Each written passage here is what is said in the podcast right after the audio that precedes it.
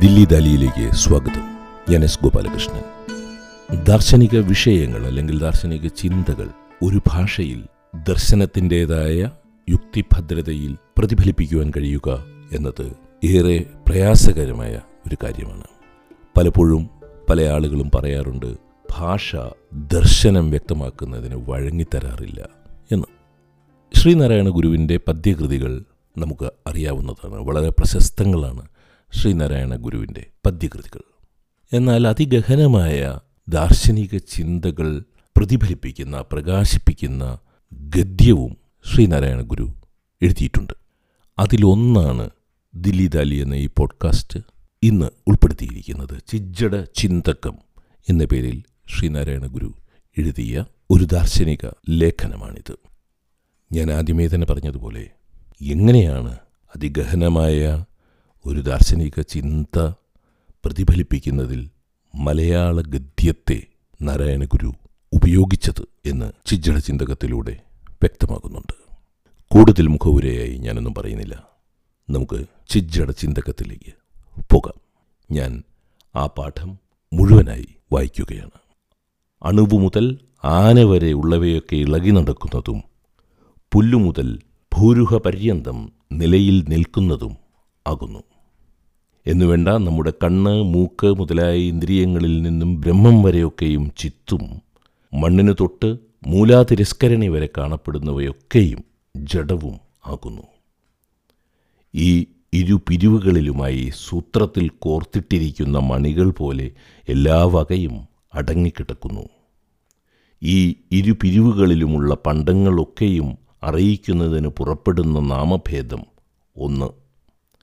ഇവകളിൽ നിന്നും ആത്മീയമായും ഭൗതികമായും വെളിപ്പെടുന്ന ശബ്ദഭേദം ഒന്ന്. ഇത് രണ്ടും ചെവിയിലും.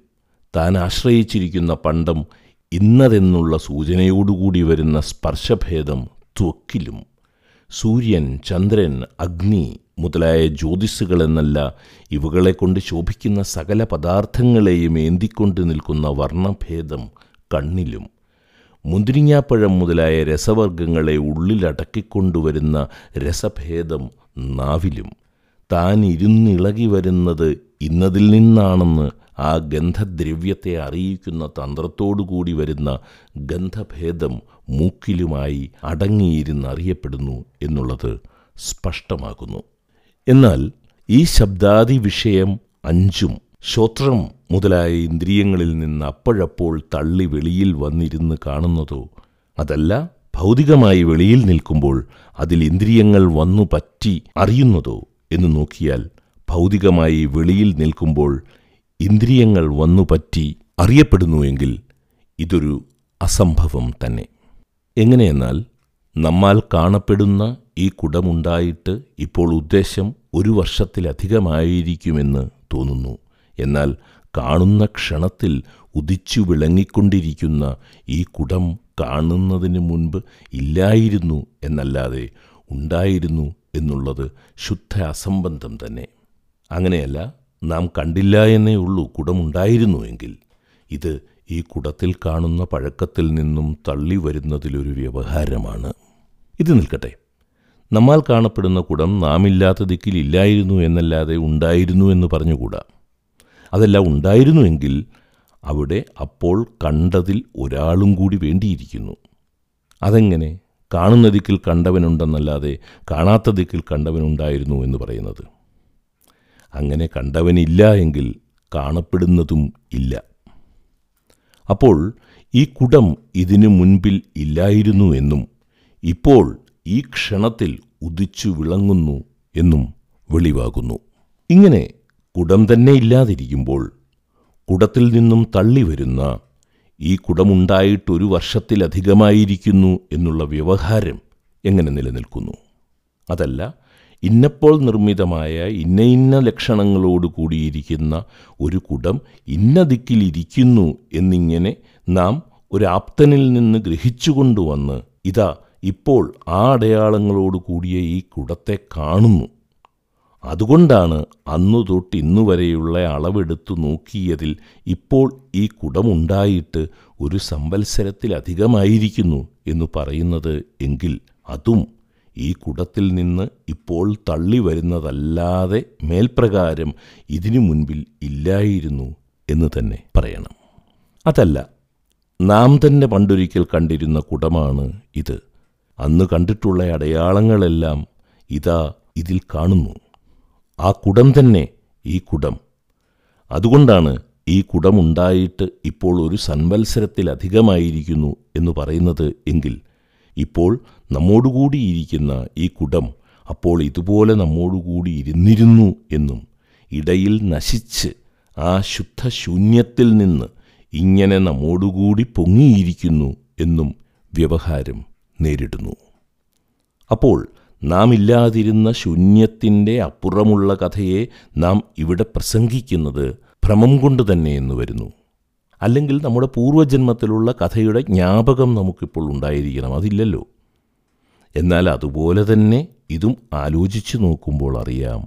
അതല്ല സുഷുപ്തിയിൽ നിന്നുണർന്നു വരുമ്പോൾ ആ സുഷുപ്തിയുടെ പൂർവാവസ്ഥയിലുള്ള ജ്ഞാപകം ഉണ്ടായിരിക്കുന്നത് പോലെയെങ്കിൽ അത് വന്ധ്യയുടെ പുത്രൻ ഇല്ലെന്ന് പറയുമ്പോൾ അല്ല അവൻ ശശവിഷാണം പോലെയുള്ളവനാണെന്ന് പറയുന്നത് പോലെ തീരുന്നു. ഇങ്ങനെയൊന്നുമല്ല എങ്കിൽ പിന്നെ എങ്ങനെയാണ് ഈ കുടത്തിൽ ഇപ്രകാരം ഭൂതകാല വ്യവഹാരം നേരിട്ടിരിക്കുന്നത് എന്ന് ചോദിച്ചാൽ ഈ വർത്തമാന ക്ഷണത്തിൽ കുടമുണ്ടായി ഈ വിധത്തിലിരിക്കുന്നതിന് അവകാശമില്ലല്ലോ എന്നുള്ള ഊഹം ഉള്ളിൽ നിന്നും തള്ളി വെളിയിൽ വന്ന് കുടത്തിൽ വീണ് ഇതിൽ പൂർവകാലീനമായ വ്യവഹാരത്തെ തൊടുത്ത് ഇങ്ങനെ അസംബന്ധമായി വ്യവഹരിക്കുന്നതല്ലാതെ വേറെ ഒന്നുമില്ല. അത് എങ്ങനെയെന്നാൽ സ്വപ്നത്തിൽ നാം ഒരു വൃക്ഷത്തെ കണ്ടു ചെന്ന് അടുത്ത് നിന്നുകൊണ്ട് ഹാ ഈ വൃക്ഷമുണ്ടായിട്ട് ഇപ്പോൾ ഒരു നൂറ് സംവത്സരത്തിലധികമായിരിക്കുന്നു എന്ന് ഉദ്ദേശിക്കുന്നു എങ്കിലും ഇപ്പോൾ നോക്കിയാൽ ഇന്നലത്തെ സ്വപ്നത്തിലുള്ള വൃക്ഷത്തിൽ കണ്ട നൂറ് സംവത്സരത്തിന്റെ പഴക്കം അസംബന്ധമെന്നും വൃക്ഷം അപ്പോൾ സ്വപ്നദൃഷ്ടിയിൽ നിന്നും വെളിയിൽ തള്ളി വന്നിരുന്നു കണ്ടതെന്നും സ്വപ്നം ഭൗതികമായി വെളിയിൽ ഉണ്ടായിരുന്നതല്ല എന്നും വെളിവാകുന്നു. അതുപോലെ ഈ കുടവും ഇപ്പോൾ കണ്ണിൽ നിന്ന് വെളിയിൽ തള്ളിയിരുന്ന് കാണുന്നതല്ലാതെ ഭൗതികമായി വെളിയിലിരിക്കുന്നതല്ല എന്ന് വിശദമാകുന്നു.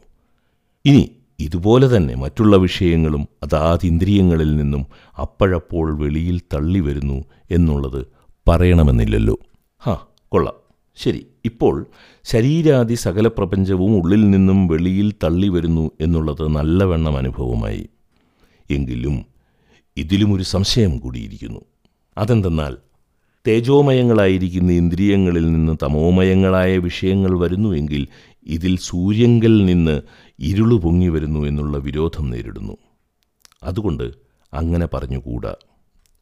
പിന്നെ ഇന്ദ്രിയങ്ങളോടുകൂടി വരുന്നതിന് വല്ലതും ന്യായമുണ്ടോ എന്ന് നോക്കിയാൽ അതും കാണുന്നില്ല. എന്തെന്നാൽ അങ്ങനെയെങ്കിൽ ഇരുളും വെളിവും കൂടി ഒരു ദിക്കിലിരുന്ന് ഒരു സമയം പൊങ്ങി വരുന്നു എന്ന് പറയണം. അതൊരിക്കലും നടപ്പുള്ളതല്ല. അയ്യോ ഇതെന്തോ നിന്ദ്രജാലമാണ് ഈ പ്രപഞ്ചം. വെളിയിൽ കാണുന്നതുമല്ല ഇന്ദ്രിയങ്ങളിൽ നിന്നും തള്ളി വരുന്നതുമല്ല ഇന്ദ്രിയങ്ങളോടുകൂടി വരുന്നതുമല്ല. പിന്നെ എങ്ങനെയാണ് ഇപ്രകാരം നിർഹേതുകമായി കാണപ്പെടുന്നത് എന്ന് ചോദിച്ചാൽ അത് അവിചാരദശയിൽ കാനൽ ജലം പോലെ തോന്നുന്നു എന്നതല്ലാതെ വിചാരിച്ചു നോക്കുമ്പോൾ ഇതെല്ലാം ശുദ്ധചിത്തായി തന്നെ വിളങ്ങുന്നു. അതെങ്ങനെയെന്നാൽ ഒരു കയറ്റിൻ കണ്ടത്തിൽ കൽപ്പിതമായിരിക്കുന്ന നാഗം വെളിച്ചം വരുമ്പോൾ അധിഷ്ഠാനമായ ആ കയറ്റിൽ തന്നെ മറയും. അപ്പോൾ മുമ്പിൽ ഇത് നാഗം എന്നിങ്ങനെ ഇതം വൃത്തിയാൽ ഗ്രഹിക്കപ്പെട്ടിരുന്ന കൽപ്പനാനാഗത്തിൽ നിന്ന് വിട്ട് കണ്ണ് ആ കയറ്റിൽ തന്നെ പറ്റി നിന്ന് വിളങ്ങുന്നതുപോലെ അവിചാരദിശയിൽ കാണപ്പെടുന്ന ഈ ശരീരാദി പ്രപഞ്ചം മുഴുവനും ഇപ്രകാരം നിഷ്കാരണമായി അഖണ്ഡചിന്മാത്രമായിരിക്കുന്ന ബ്രഹ്മത്തിലിരിക്കുന്നതിന് ഒരിക്കലും അവകാശമില്ല. എന്നിങ്ങനെ ചിന്തിച്ച് ചിന്തിച്ചുണ്ടാകുന്ന ബോധോദയത്തിൽ ഇതൊക്കെയും അധിഷ്ഠാനമായ ബ്രഹ്മത്തിൽ തന്നെ മറയുന്നു. അപ്പോൾ ഇത് മുമ്പിൽ കണ്ടിരുന്ന കൽപ്പിത പ്രപഞ്ചത്തിൽ നിന്ന് വിട്ട് നിരാധാരമായിരിക്കുന്ന ഇതം വൃത്തി ഊർധ്വമുഖിയായി ജീവബോധത്തോടുകൂടെ അഖണ്ഡ ചിത്തത്തിൽ ലയിച്ച് ചിത്തുമാത്രമായി വരുന്നു. പിന്നെയും പൂർവവാസനകൾ പെരുത്ത് പണ്ടത്തെപ്പോലെ പ്രപഞ്ചം തോന്നും. ഇതും മേൽപ്രകാരം ആപാതചൂടം ചിന്തിച്ച് ചിത്തത്തിൽ ഒതുക്കി ചിത്തായി നിൽക്കണം.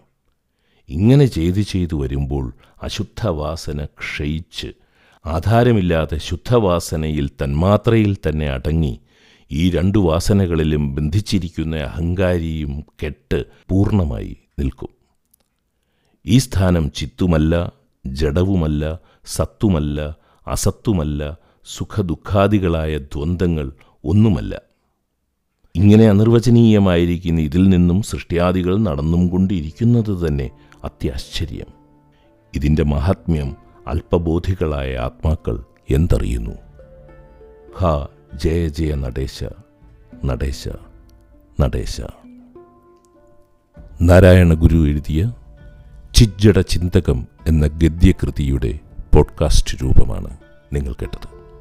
ദിലിതാലിയുടെ ഈ ലക്കം ഇവിടെ സമാപിക്കുന്നു. കേട്ട സുമനസ്സുകൾക്ക് നന്ദി.